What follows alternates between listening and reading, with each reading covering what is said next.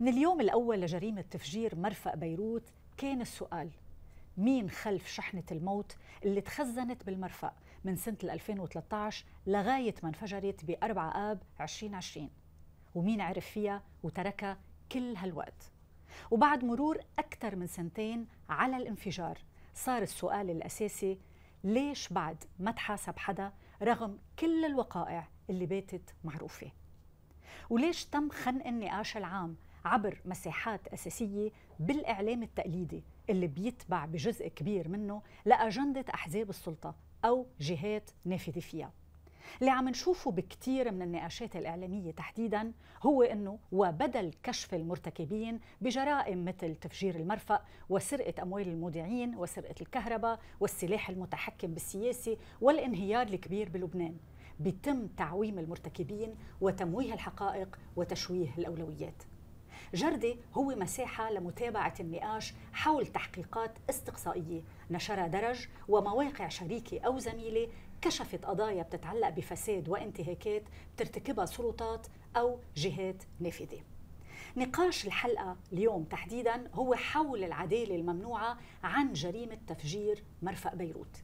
الأكيد أن السلطة اللبنانية المسؤولة عن انفجار مرفأ بيروت نجحت بعرقلة عمل القضاء عبر إثارة عراقيل وشكوك والأخطر عبر حملة هائلة ضد قاضي التحقيق طارق البيطار. صحيح أنه من اللحظات الأولى للانفجار نشطت حملات عرقلة عمل القضاء والعدالة لكن الصحافة ومؤسسات حقوقية تولد كشف فصول أساسية من قصة الانفجار. رحلة نيترات الأمونيوم من المصدر وعبر الموانئ وصولا لمرفأ بيروت كانت موضوع تحقيقات استقصائية كشفت خيوط أساسية بمسار الجريمة المسؤوليات عند السلطة السياسية من أعلى الهرم نزولا كمان كانت محط تركيز ومكاشفة. الليلة بحلقة اليوم من جردة رح نناقش فكرة التقاطع الأساسي بين العمل الصحافي والمسار القضائي وصولا للمحاسبة والعدالة. هيدا المسار تمت عرقلته بشكل فاضح ومباشر بلبنان. ضيوفي بالحلقة اليوم المحامية ديالا شحادي والصحفية من مشروع مكافحة الفساد والجريمة المنظمة العابرة للحدود أو سي سي آر بي رنا صباغ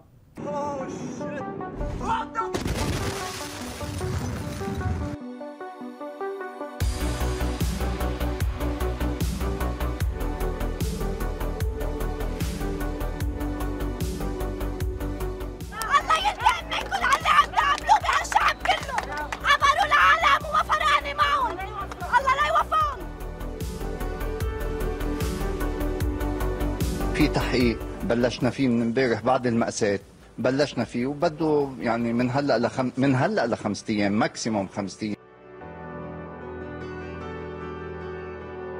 تيتو Shipping Company ومديرها إيغار جريتشوشكين هي الشركة المسيرة لسفينة روسوس في تلك الرحلة.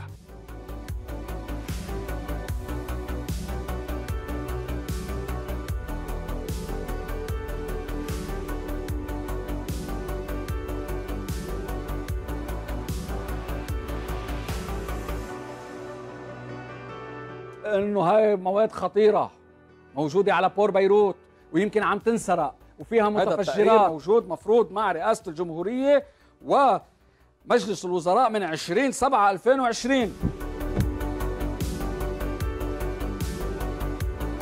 مجددا كل شيء يقود على ما يبدو إلى مصرف FBME وإلى الأخوين خوري وجورج حسواني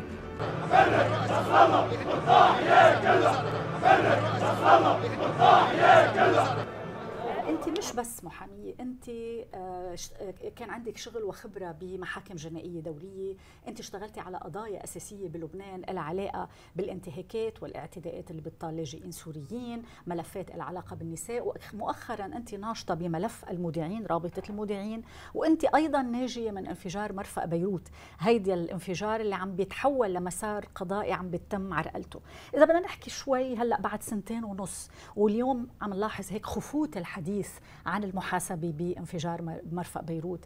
هل نعتبر أن السلطة فعلا نجحت بعرقلة آه، آه، آه، الوصول للحقيقة بهذا الانفجار؟ كما نجحت بعرقلة الوصول للعدالة بكثير من الجرائم والقضايا على مدى الأربعين سنة الماضية وصولا من انتهاء الحرب والعفو العام لليوم.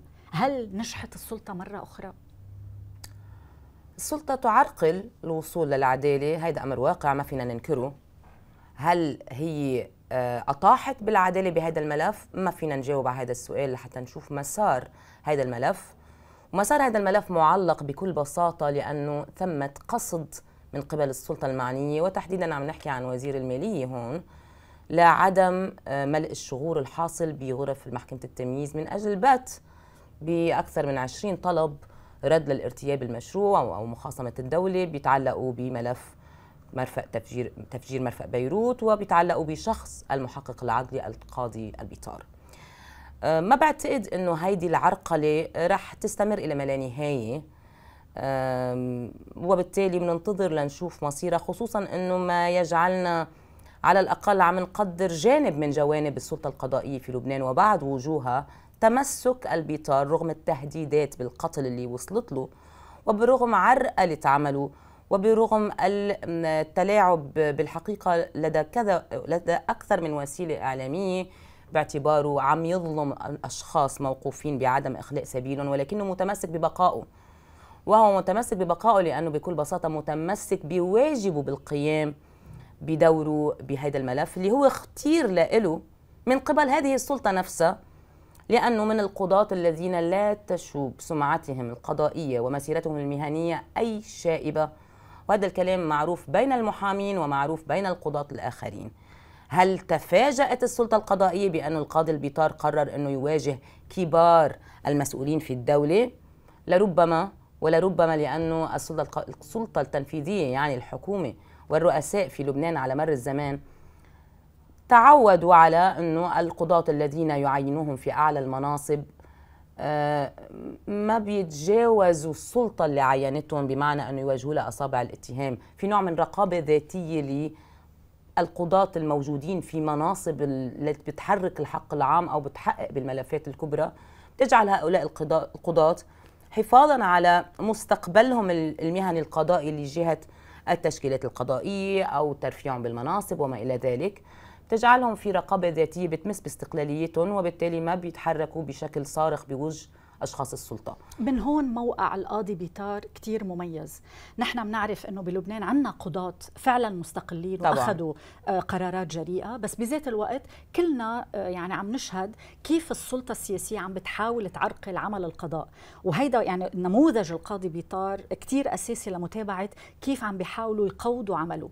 لما عم نحكي على وزير المالية ما عم نحكي عن فرد عم نحكي عن شخص عينته آه، أكثر جهتين سياسيتين اللي هن أمل وحزب الله صحيح. وترافق هالشيء مع تهديد مباشر من الأمين العام لحزب الله للقاضي بيطار مع حملة إعلامية ممنهجة حاولت استهدافه بشكل يعني تقريبا لما استهديت حياته لأنه استلم ملف على هالقدر من الدقة وصولا لتعرقل العمل قد إيه هالشيء بينعكس على باقي القضاة، نحن عم نحكي عن قضاة، عن جد عنا قضاء قضاة نزيهين، ولكن عنا عدالة آه، ممنوعة، عنا آه، محاولات لعرقلة العدالة. هل آه، يعني وكأنه الصراع صار بين القاضي بيطار وبين أكبر أحزاب سياسية بالبلد عم تتحكم بملف جريمة المرفأ وقضايا أساسية تانية ما في تكافؤ طبعا بالمواجهة هل نعتبر أنه خلص انتهت هاي المعركة أو انحسمت لصالح الطرف الأقوى؟ مش لصالح العدالة.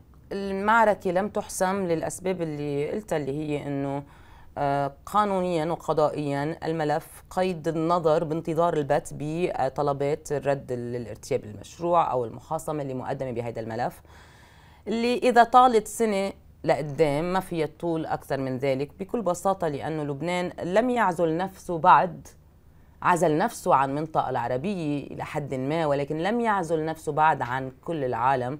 وبحاجة إلى بعض العقلانية في آه، تعامله مع القضايا الكبرى.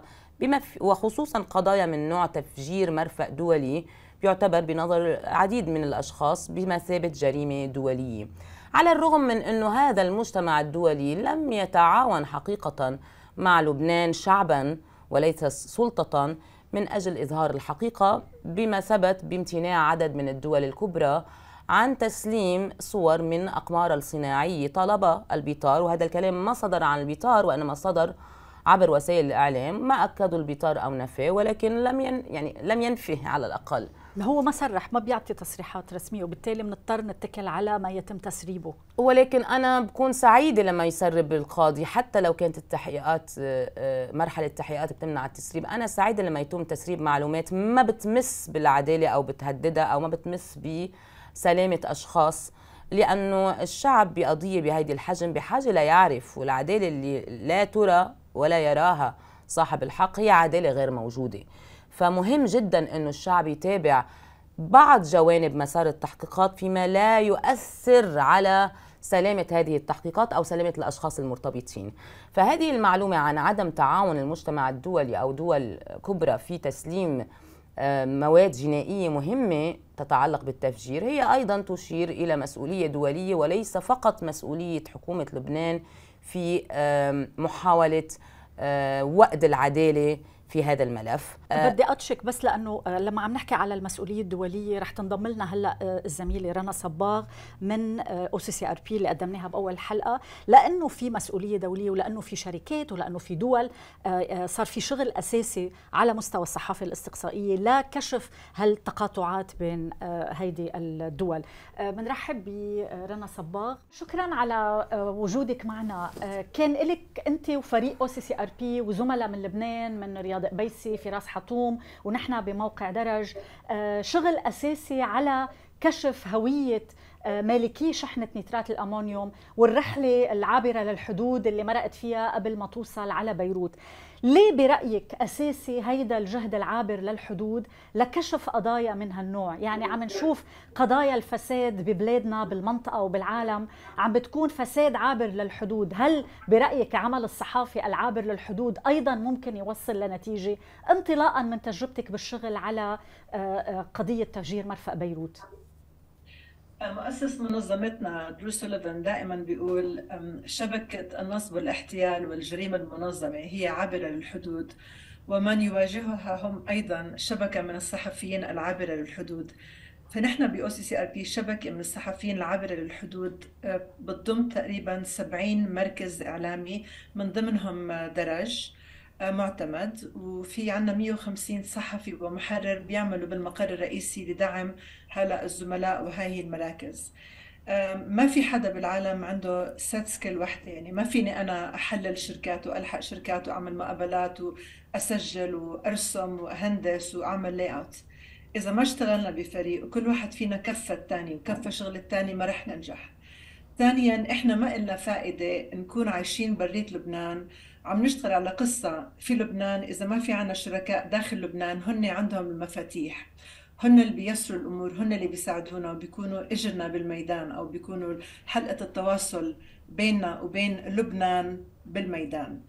فعشان هيك القصة هاي اللي عملناها كانت أول تجربة لنا بعد ما أنا انضميت لل OCCRP انطلقت من الحاجة الفعلية لهذا الانفجار المروع اللي وقع في لبنان بآب 2020 والكل كان مصدوم والكل كان عم يسأل مين صاحب هالشحنة وكيف إجت هالشحنة وكيف وصلت لبيروت وكيف ضلت محجوزة بعنبر 12 بالميناء بهالظروف الصعبة إن كان في الصيف أو في الشتاء. ومين المسؤول؟ يعني شو هال شو هالمأساة إنه دولة كاملة ما حدا فيها تحرك إلا مراسلات قضائية من القاضي الفلاني للقاضي الفلاني لا أنت ما دخلت عن طريق الديوان لا أنت طلعت من الديوان. ما كان في أي نوع من الاكتراث بخطورة هاي القنبلة الموقوتة اللي كانت مزروعة في قلب لبنان. وللأسف انفجرت ودمرت ثلث العاصمة اللبنانية ودمرت بيوت كتير ناس وقتلت 200 200 ضحية لهم أهالي. وأكثر من هيك هجرت فوق الربع مليون. فهي الجريمة أثرت على كل فرد بلبنان وكان حجمها مرعب جدا جدا جدا. طيب فهذا كان السبب الأساسي إنه إحنا انطلقنا بهذا التحقيق من أول دقيقة وقعت هاي الكارثة. كليتنا بالمنظمة كنا مسعوقين مسعوقين ورأسا تواصلنا معكم ديانا ومع زملائنا آه، رياض من الجديد وبعدين فراس حتوم طيب رنا جزء أساسي من الشغل على قضايا من هالحجم هو الرغبة بالمحاسبة، يعني لما بيشتغلوا صحفيين لكشف آه، هوية مالكي الشحنة من آه، رجل الأعمال القبرصي لرجل الأعمال الروسي وصولا لشركة سافارو ما بين بريطانيا وأوكرانيا وكل هالخط اللي تم كشفه بسلسلة هالتحقيقات. ومع ذلك بنصطدم وهلأ كنا عم نحكي مع ديالا بعدالة ممنوعة. يعني بالتالي الصحافة ما هو الصحفي بيعمل جهده بيكشف حقائق يفترض بباقي باقي أركان الدولة المفروض إنه يصير إنه يصير في عدالة ومحاسبة. نحن اليوم بعد سنتين ونص هاي العدالة مغيبة. حاليا عم نشوف جهد لرفع دعاوى ببريطانيا اللي هو مقر شركة سافارو اللي يعتقد إنه هي مالكة الشحنة الأساسية لحتى يتم ملاحقتها. قد إيه برأيك قادر العمل الصحافي العابر للحدود ليدفش أكثر باتجاه المحاسبة لما الدول مثل بلبنان بتكون العدالة آه، يعني بيتم تغييبها وعرقلتها؟ هل بيتم اللجوء لمزيد من العمل الصحافي لقضاء آه، خارجي؟ آه، كيف بتشوفي؟ من تجربتك بالشغل على هيك قضايا؟ أول شيء غالبية الدول العربية هي أنظمة ديكتاتورية أو شبه ديكتاتورية أو بوليسية. هذا يعني أنه القضاء عندها مسيس بإيد السلطة بتعمل هيك بفلان بتعمل هيك بعلتان لا ما تتحرك لا اكتم لا ارفع. فما حدا فينا متوقع إنه بلد مثل لبنان حيث يطغى النظام الطائفي على كل عنصر من عناصرها سواء في تركيبة البرلمان أو في تركيبة المجلس القضائي أو في تركيبة الحكومة أو في تركيبة المؤسسات يعني الزعيم اللي فوق بده يكون من طائفة معينة اللي تحته من طائفة ثانية اللي تحته من طائفة ثالثه وكل واحد مش عم يخدم لبنان كل واحد عم يخدم طائفته. فهي المشكلة الكبيرة اللي اللي موجودة حاليا بلبنان إنه القضية صار لها سنتين ونص عم تتمرجح بين قاضي آه، ترك بعد ما فقد الأمل بين قاضي تاني لسه عم بيحاول ويفترض إنه يترك لو أنا محله يمكن بترك لأنه ما شكله حيصير في شيء نحن ما بدنا إياه يترك نحن بدنا إياه يكمل بدنا إياه. وبين وبين بنفس الوقت محاكم برا عم تتحرك بس لأنه أصحابها أو اللي عم بيرفعوا القضايا بيتمتعوا بجنسية ثانية غير الجنسية اللبنانية وهذا شيء جدا جدا معيب ومهين لأي لبناني لأنه بالأخير اللبناني عم يدفع ضريبة اللبناني عم عم بيكون جزء من هذا المجتمع لكن اللبناني بالأخير ما عم بيكون له صوت بهاي السلطة اللي مركوبة بكل بكل أنواع الأشياء السيئة. لكن بدي أحكي ديانا إنه إحنا كل قضية اشتغلناها معكم بدرج سواء ملف حاكم المصرف اللبناني أو سواء ملف الباخرة مين مالك الشحنة أو مين مالك الباخرة. كان في تداعيات حاليا في على الأقل أربع دول فتحت تحقيقات جنائية آه، بثروة المحافظ وأوقفت يعني عملوا زي حجر على أملاكه في الخارج لكن لبنان لم تتحرك وما زال هذا الرجل على رأس عمله. فإذا المشكلة مش بالتحقيقات الاستقصائية المشكلة هي أنه المتلقي لهي التحقيقات مش عم بيكون بإيده أي إمكانية يعمل شيء فالخطأ مش على الصحفيين الخطأ على البرلمان اللبناني اللي ما التقط. هالتحقيق وبلش يقول يا عمي أوكي أعطونا شيء مرتب خلينا نبلش نحلل كل زاوية من هاي الزوايا ونعمل شيء. البرلمان ما تحرك المجتمع المدني مع إنه جدا له حجم بلبنان ونامي. كمان ما قدر كثير يعمل إشياء. يمكن انه في تطاحنات وتشحنات بين اللي قائمين عليه كمان. الصحافة للأسف آه، في غالبية العالم العربي لم تعد صحافة محاسبة بل هي صحافة تطبيل وتزمير واللي بيدفع أكثر بيكون صوته أعلى. فللأسف أنا ما فيني ألوم حالي كصحفية أنا كصحفية وبحكي لكل زملائي إحنا عملنا اللي علينا اشتغلنا بظروف قاسية جدا. بدول ما في لها حق الوصول إلى المعلومات. بدي أشكر هون ديالا تشحادة لأنه لو ديالا ما ساعدتنا نفهم التسلسل الزمني لعدد المرات اللي تحركت فيها الأجهزة المعنية لترفع شكوى بالنسبة لهي القضية. والأسوأ من هيك كانت إنه كل الأقوال مكتوبة بخط اليد. فلو ديالا ما اشتغلت معنا وقدرت تقرأ معنا وتفهم شو عم بيصير بكل مرحلة من هاي المراحل ما كنا قادرين نعمل شيء فهي بالأخير جهد جهد أفراد جزء جزء من الصحفيين لكن إحنا دورنا بينتهي. بمجرد ما قدرنا نكشف مين مالك الشحنة مين مالك السفينة الأصلي كيف تسجلت هاي السفينة كيف اختبأت خلف الأوفشور آه، علامة السفينة كيف تسجلت بمولدوفا. الدولة اللي ما إلهاش أصلا بحر وغالبية من يسجل الأعلام للسفن هناك هي معروفة إنها مركز للتهرب. فكل خطوة من هاي الخطوات هي إنجاز بحد ذاته. فعشان هيك ديانا أنا بقول إحنا الصحفيين الأستقصائيين اللي إحنا أصلا الجادين 10% من كل المجتمع الصحفي في كل دول العالم هم الوحيدين اللي اللي بيشتغلوا بصبر وبيطلعوا على القصة من وراء ما حدث بيحاولوا يربطوا الخيوط في بعض. مش كل حدا عنده الجلد ومش كل حدا عنده المروءة يعمل هذا الشيء. وفي كمان كتير خوف. في كمان آه يعني آه وضع كل واحد فينا مختلف. اللي عنده أولاد بده يربيهم بده يوفر قسط المدرسة بيقول لك يا عمي أنا شو خصني أحط راسي براس السلطة. فما حدا من ما بنتوقع من كل حدا يكون استقصائي. لكن على الأقل بنتوقع من أي زميل بالحد الأدنى ما يكذب. وللأسف هالأيام هاي الصناعة صارت صناعة موبوءة. من اللي قالته رنا ديالا على الشق الدولي.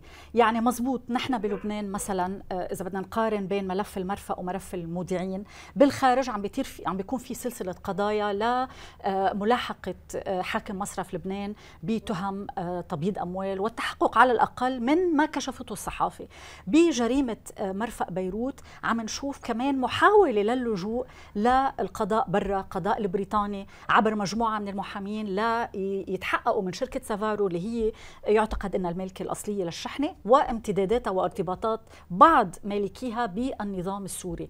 قد إيه بتعولي على تحرك قضائي خارج لبنان. البعض عنده تجربة بيعتبرها مش آه، يعني مش ناجحة كافي كفاية بجريمة اغتيال آه، الرئيس رفيق الحريري. آه، وبيخافوا من تكرار هيدا السيناريو بجريمة مرفأ بيروت. أنت وين بالنسبة للبحث عن عدالة من خارج العدالة اللبنانية؟ أول شيء جريمة اغتيال رفيق الحريري رئيس الوزراء السابق ما فينا نسقطها كجريمة على كل الجرائم الأخرى لا كنموذج ولا كطريقة الآلية اللي استخدمت للمحاسبة تشكيل لجنة خاصة وما إلى ذلك.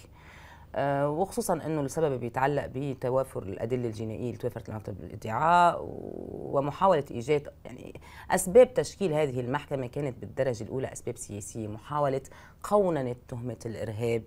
الموجهة لحزب الله لا تخرج من النطاق السياسي تفوت على نطاق قضائي ولم تنجح حقيقة هذه المحكمة في ذلك آه، برأيي أن القضاء الدولي جدا مهم ولكن مش في كل الجرائم الجرائم الجنائية الواقعة في دولة من الدول إذا هذه الدولة أو إذا التحقيقات الجنائية المتعلقة بهذه الجريمة لم تستكمل في أرض الجريمة ماذا يمكن للقضاء الدولي حقيقة أن يفعل؟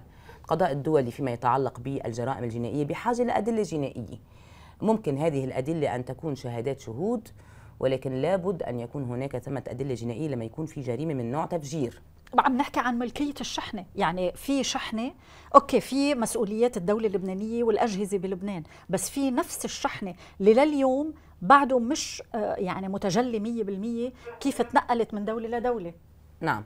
ملاحقة الشحنة ومصدرها جدا مهم ولكن لا يرتب بالضرورة مسؤولية على صاحب الشحنة بموضوع التفجير. يرتب مسؤولية بمخالفة القوانين الدولية بموضوع النقل المواد القابلة للتفجير أو المحظرة وغير ذلك. آه، يرتب يمكن جرم التدخل لربما في جريمة آه، القتل مع القصد الاحتمالي اللي وجهها القاضي البيطار لعدد كبير من المسؤولين. ومجددا للمشاهد اللي ما بيعرف شو المقصود بجريمة القتل مع القصد الاحتمالي هي الجريمة هي هذه الجريمة يقع وصفها على الأفعال التي ترتكب عن قصد من أشخاص يعرفون أن نتيجة هذه الأفعال قد قد تؤدي إلى قتل ويقبلون المخاطرة. وبالتالي نية القتل ليست بالضرورة أن تكون متوفرة ولكن نية المخاطرة والقبول بأفعال قد تؤدي إلى القتل ترتب هذه المسؤولية. فطبعا من المهم الإجراءات القضائية اللي هي ملاذ لكل شعب قضاء المحلي الوطني إما هو مرتهن آه، عن بالقوة أو مرتهن بإرادته آه، ولكنه لا يكفي. نحن بنتمسك فيه ونحن بنشجعه ولكنه آه، غير كافي بطبيعة الحال لأنه مجددا التحقيقات التي يجب أن تجري في موضوع كيف حصل التفجير وهل هو تفجير نجم عن حادث أم هو تفجير نجم عن فعل واعتداء. إرهابي بطبيعة الحال داخلي أو خارجي. هذه تقتضي آه، تحقيقات جنائية دولية تحقيقات جنائية محلية. نعم. وتقتضي بالمناسبة أيضا تعاون دولي فيما يتعلق ب اللي ذكرناه من شوي صور على سبيل المثال من أقمار الصناعية لعلها تظهر اعتداء ما صاروخا ما طيارة ما. هلا الإجراءات اللي حاصلة بموضوع مصدر الشحنة مهمة؟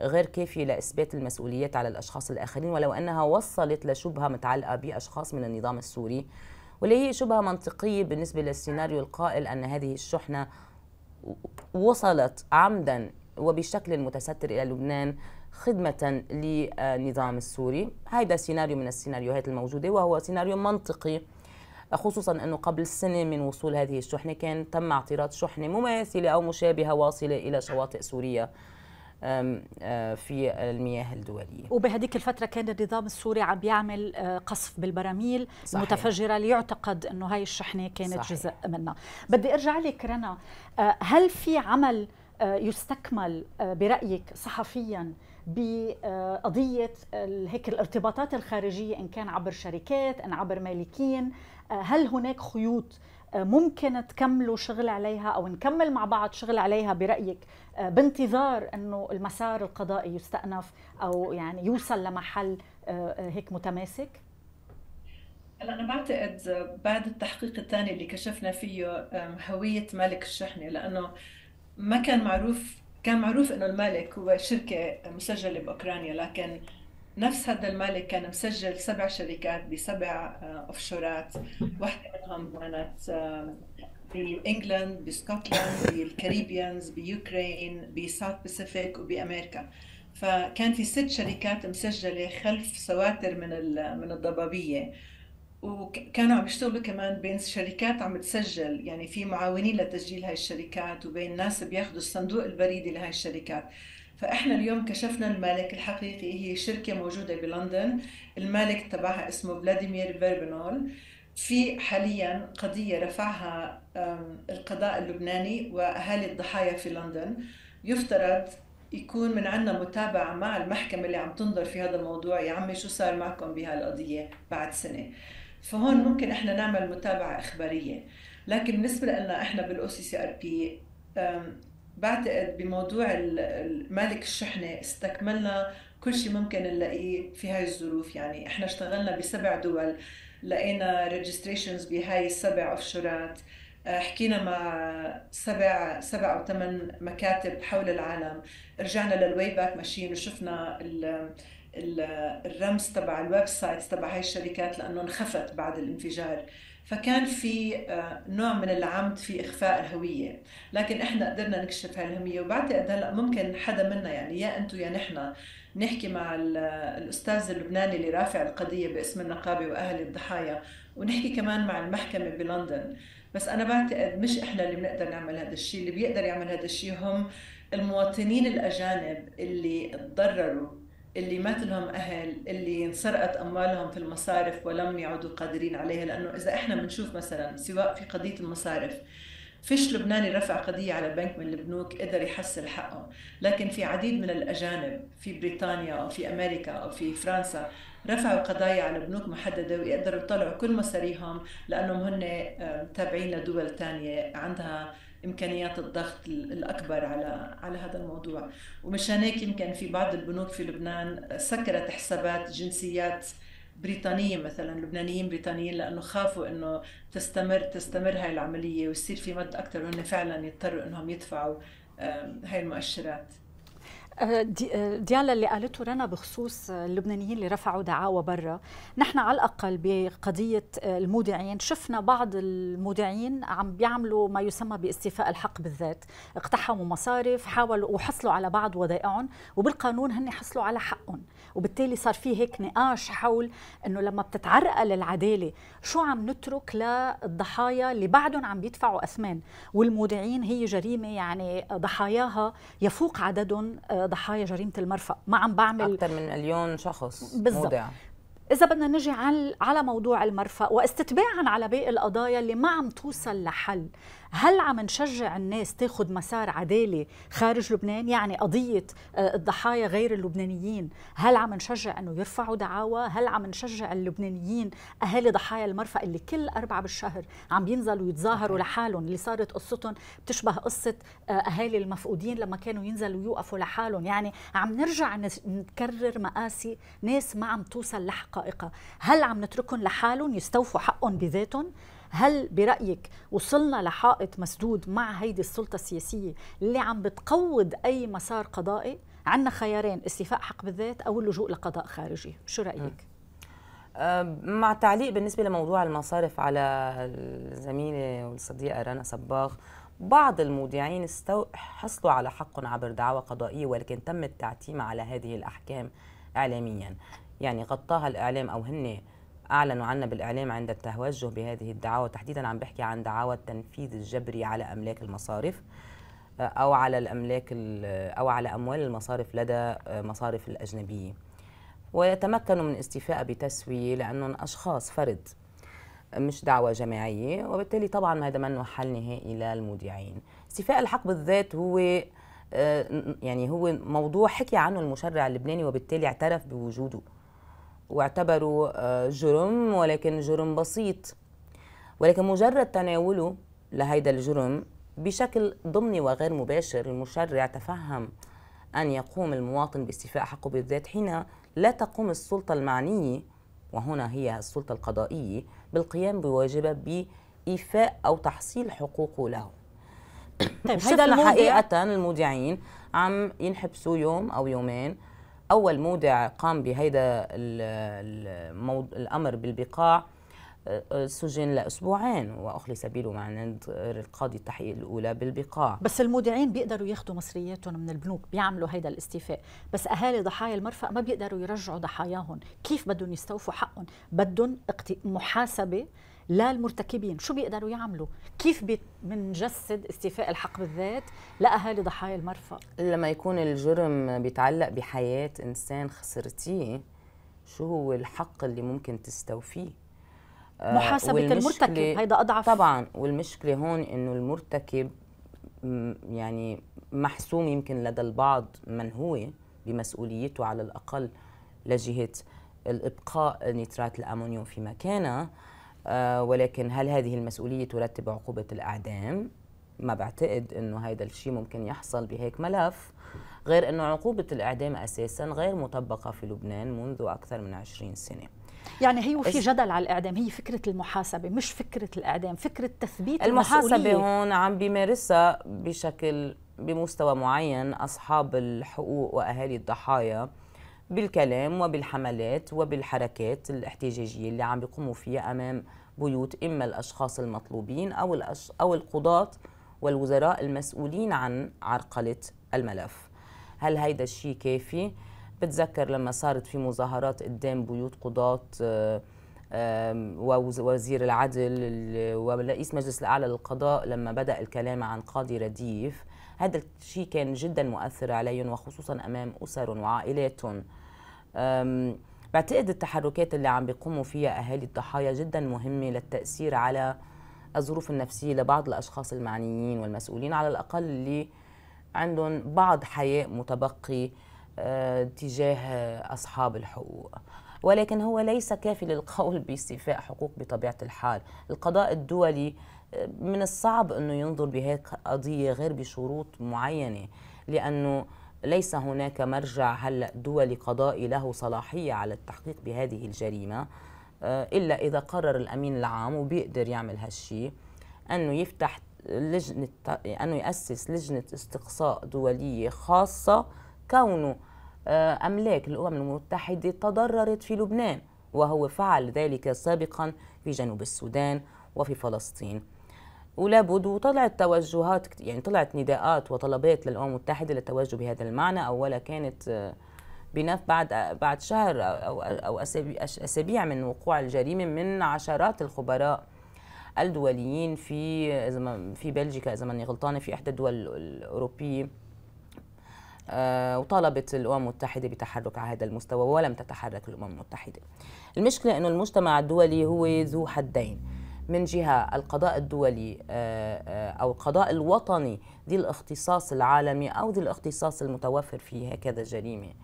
آه، هو طبعا أنجع وأكثر استقلالية وأكثر كفاءة للأسف من القضاء اللبناني. ومن جهة أخرى فإن التحركات الدولية ذات الطابع السياسي هي محكومة بالمصالح ومصالح الدول الكبرى ليست إلى جانب الشعب اللبناني على ما يبدو. وشفنا هذا الشيء آه، بأكثر من محطة وأيضا بملف تفجير مرفأ بيروت شفناه بالامتناع عن التعاون من عدد من الدول بمعزل عن ما هي الحقيقة سندا لتقارير إعلامية مسربة. فأنا بقول إنه كل الملاذات مفتوحة آه، لأي مواطن في أي دولة وبهيدي الدولة تحديدا المواطنين اللي منتهكه حقوقهم سواء بتفجير مرفأ بيروت أو بقضايا المودعين. وشفنا قضايا المودعين في بريطانيا ربحت وفازت وكانت ردة فعل المصارف الانتقام من جميع المودعين حملت الجنسية البريطانية. يعني وقاحة السلطات الموجودة في لبنان سواء سلطة تنفيذية أو سلطة آه، سياسية أو سلطات مالية مثل سلطة المافيا المصارف لا حدود لها. يعني هي ما بتكتفي بارتكاب الجرم وإنما تمعن في إذلال صاحب الحق اللي بكل بساطة لأنه لأنها أقوى منه. وأنا هون بشجع لاستخدام جميع الوسائل المشروعة. بما في ذلك استيفاء الحق بالذات الذي يصبح مشروعا عند استنكاف السلطة القضائية عن إحقاق حقه. أه ما بنتمنى أكيد إنه هذا الشيء يكون عم بيؤدي إلى إيذاء أشخاص أبرياء ولكن اللي بيتحمل المسؤوليه في النهاية عن انفلات الأمور هو السلطة التنفيذية التي تحكم هذا البلد والتي تحكم القضاء أيضا في هذا البلد. نحن شفنا حتى بالانتخابات الأخيرة بلبنان أنه تم إعادة ترشيح ونجاح بعض المشتبه فيهم المطلوبين بمذكرات توقيف, بمذكرات نعم. توقيف ما يعني أنه في هيك ضرب الحائط بأي عدالة أو حتى بأهالي الضحايا يعني روحوا بلطوا البحر كأنه عم بيقولوا لهم هيدا الشيء آه لا بأكثر من مناسبة الزعيم أمين العام لنصر لحزب الله نصر الله روحوا بلطوا البحر بأكثر من قضية مطلبية محقة.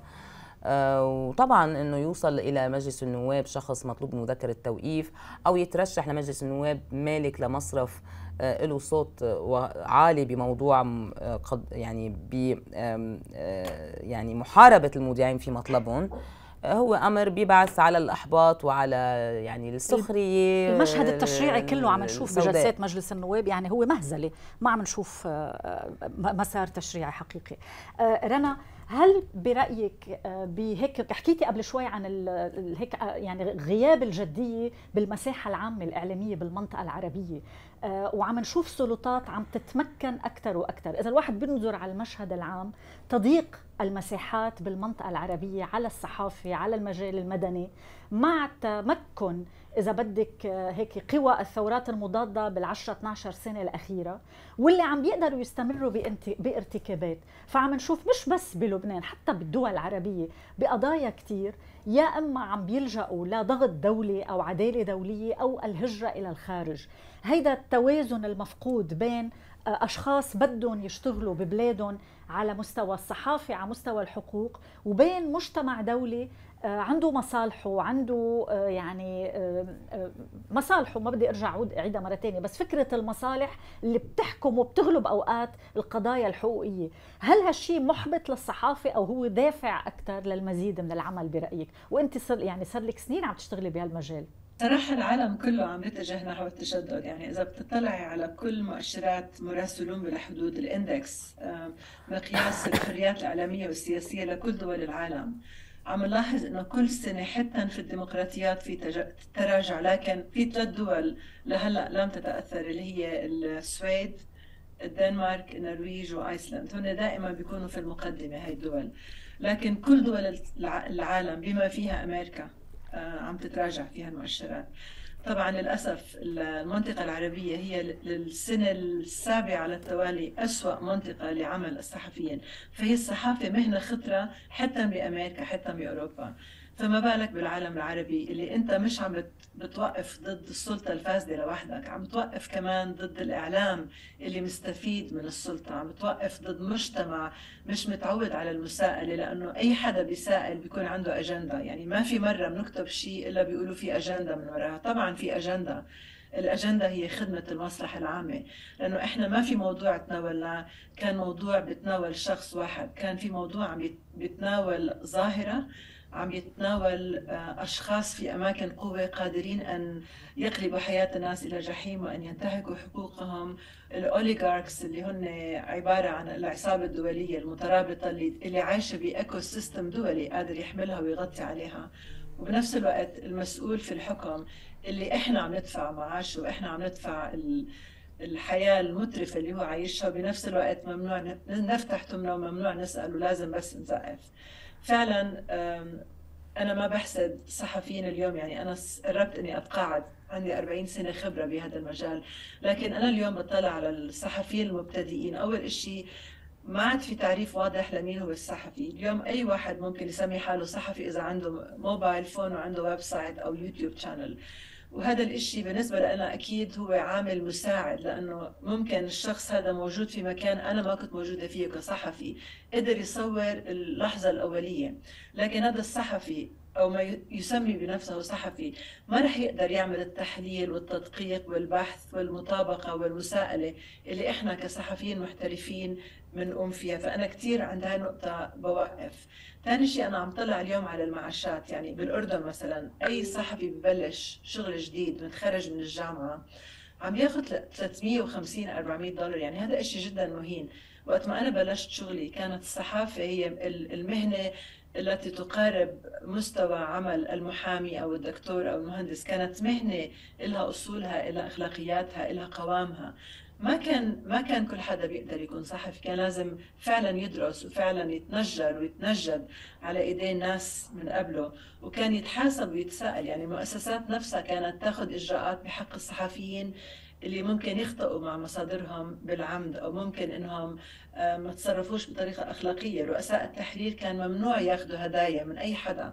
اليوم رئيس التحرير أول واحد بمد إيده بيطلب تليفون جديد لأنه بده يكون مثله مثل الناس اللي عم بيخالطهم.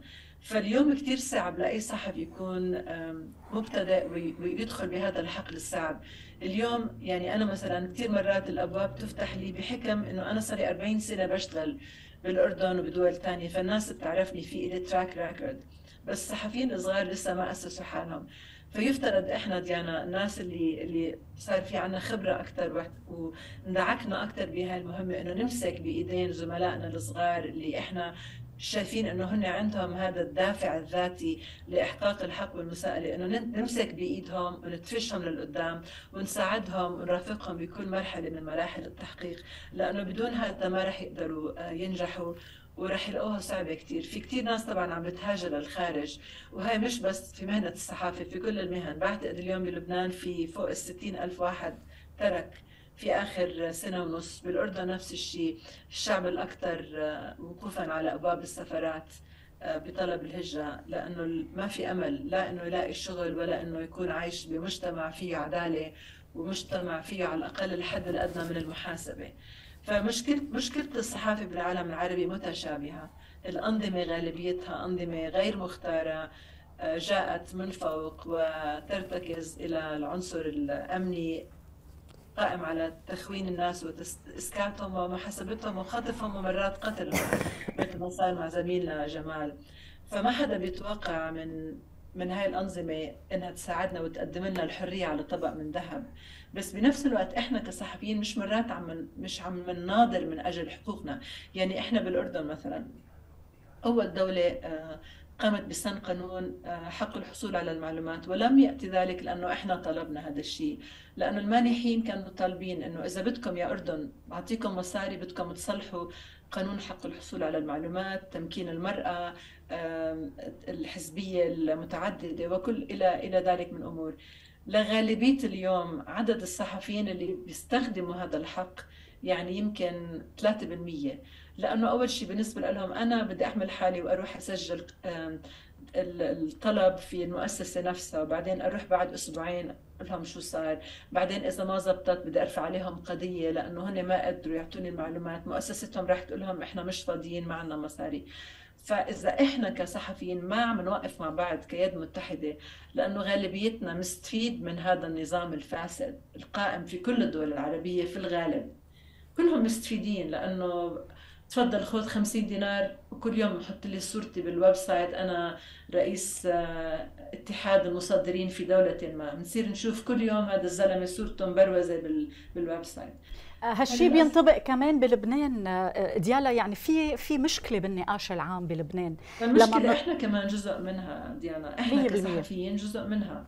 ما بنقدر إحنا نكون صحفيين وكل ليله نسهر مع المسؤولين ونروح نتغدى ونتعشى معهم وبآخر السنة نستنى منهم هدية. يعني أنا في لي زميل بالنسبة لي مرجع اسمه تيم سباستيان.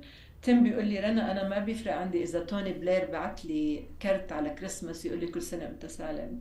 وما بيفرق عندي إنه توني بلير مثلا يعزمني أروح أتغدى عنده إنه مين هو توني بلير وكيف أنا بدي أتغدى عنده وبعدين أحاسبه. إحنا للأسف في العالم العربي الحياة الاجتماعية مرات مركز الشخص الاجتماعي بيتحتم عليه يختلط مع المسؤولين وبصير هو كمان بوضع لا يحسد عليه لأنه إذا دفش أكثر هو عم عم عم بيخرب على حاله لأنه بطل في عنده ال access اللي موجود وإذا بعد عنهم ممكن يعملوا عليه قضية ممكن يحاسبوه ممكن يحبسوه ممكن يخرقوا تليفوناته مثل ما خرقوا تليفوناتي مرتين بالبيجاسس أنا وزميلتي لارا ونشطاء آخرين في الأردن وفي غالبية الدول العربية. صحيح. شكرا كثير رنا. آه، ديالا آه، النقاش العام بلبنان بتحسيه بمحلات كثير آه، نقاش مسموم. عم بيرجع لتعويم طبقة هي مسؤولة عن الارتكابات أو الجرائم اللي نحن عايشينها إن كان على مستوى المودعين المرفأ السلاح كل القضايا اللي عم نعاني منها بلبنان الكهرباء كل هاي المجالات. إذا بتطلع على هيك السياق العام بالنقاش عبر وسائل الاعلام اللي مضبوطة إما عبر أحزاب أو منظومة طائفية أو مصارف بكثير من المحلات. بتحسي أوقات في هيك مسافة بين حقيقة آه، نحن كيف عم نعيش وبين أي مستوى نقاش وبين مين. قد إيه بتحسي في غربة بين آه، حقيقة الواقع اللبناني ومستوى النقاش اللي عم نشوفه بالتيار الغالب آه، من الإعلام؟ آه، يمكن أكثر مرة شعرت أنه الإعلام اللبناني صار أقرب من أي وقت للشعب وللشارع كان خلال مظاهرات ثورة 17 تشرين. وهذا الشيء كان رغما عن هيدي وسائل الإعلام لأنه اللي كان عم بيصير بالشارع كان أقوى من أي حدث قطع بلبنان من قبل. وبعض هيدي الوسائل مش معظمها كانت مؤيدة لهيدا التحرك. لسبب أو لآخر يمكن مرجعيتها كانت مستفيدة أو مقتنعة بمعزل. آه، ورجع ارتد صار في ثورة إعلامية مضادة. من بعدها صرنا نلاحظ بقضايا مختلفة من بيناتها الانتخابات النيابية ومن استقبلوا قبل وخلال وبعد الانتخابات من بيناتها قضية المودعين ومن يستقبلوا للحديث عنها وال والمحاولة إظهار آه، قضية المودعين على أنه هي قضية فاشلة وأنه تحميل المسؤوليات لجهات أخرى واستخدام مصطلحات كتير خطير أنها تتكرر على الإعلام. الودائع راحت ضاعت. لأنه اللي بيشوفوا المشاهد على الإعلام وأنتم أدرى مني أنت وأستاذ رنا آه، هو الشيء اللي مع الوقت بيصير الحقيقة. يعني هيدي لعبة الإعلام الخطيرة. السيطرة على السردية هي اللي بتتكرر على سمعك مرة ومية وألف حتى لو أنت مش عاجبك. فهون بدأت وسائل الإعلام الغير غير التقليدية في لبنان وغيره بأنها تلعب دور كتير مهم. عم نحكي عن إعلام ال social media عم نحكي على إعلام موجود على قنوات اليوتيوب واللي عم بتحرز مع الوقت حقيقة آه، مساحة أكبر من المشاهدين آه، في كل العالم. آه، وهذه الوسائل هي اللي جعلت الحقيقة مسألة غير حص ليست حكرا على وسائل الإعلام التقليدية اللي هي بالنهاية بحاجة ل آه، دعم مالي كبير لا تستمر. أكبر بكثير من الدعم المالي اللي ممكن يكون بحاجة له وسيلة إعلامية غير تقليدية واللي ممكن بكل بساطة شخص متطوع صح. ومتفرغ من منزله إنه يأسسها. عم نحكي عن صحفية أو عن صانع أو صانعة رأي. فمظبوط إنه بخلال السنة أو السنة ونص الأخيرة آه، وسائل الإعلام اللي نسبة كبيرة من اللبنانيين بيشوفوها واللي هي مش فقط حزبية أيضا غير حزبية. آه، وكأنه بلشت تنظر للحراك والثورة اللي حصلت على انها لعنة أو على انها تجربة فاشلة وصاروا يستقبلوا أشخاص يكرروا هيدي الرؤية بشكل يجعل وكأنه عم يجعل الناس ما يقدروها ليبنوا عليها. أو يحملوها وهو هيدا الشيء الأخطر والأسخف برأيي المسؤولية عن الأزمات الاقتصادية والاجتماعية والأمنية اللي وصل للبلد فطبعا دور الإعلام كتير مهم وهو يتقاطع مثل ما كمان قلتوا مع دور المجتمع الحقوقي والمدني بالمحاسبة. على أمل أنه ما تبقى العدالة ممنوعة ونقدر نوصل عن جد لعدالة مستحقة بلبنان وكل الدول العربية. المحامية ديالا شحادة الصحفية رنا صباغ أنا بدي اشكركم نلتقي في حلقة جديدة من جردة. شكرا للمتابعة.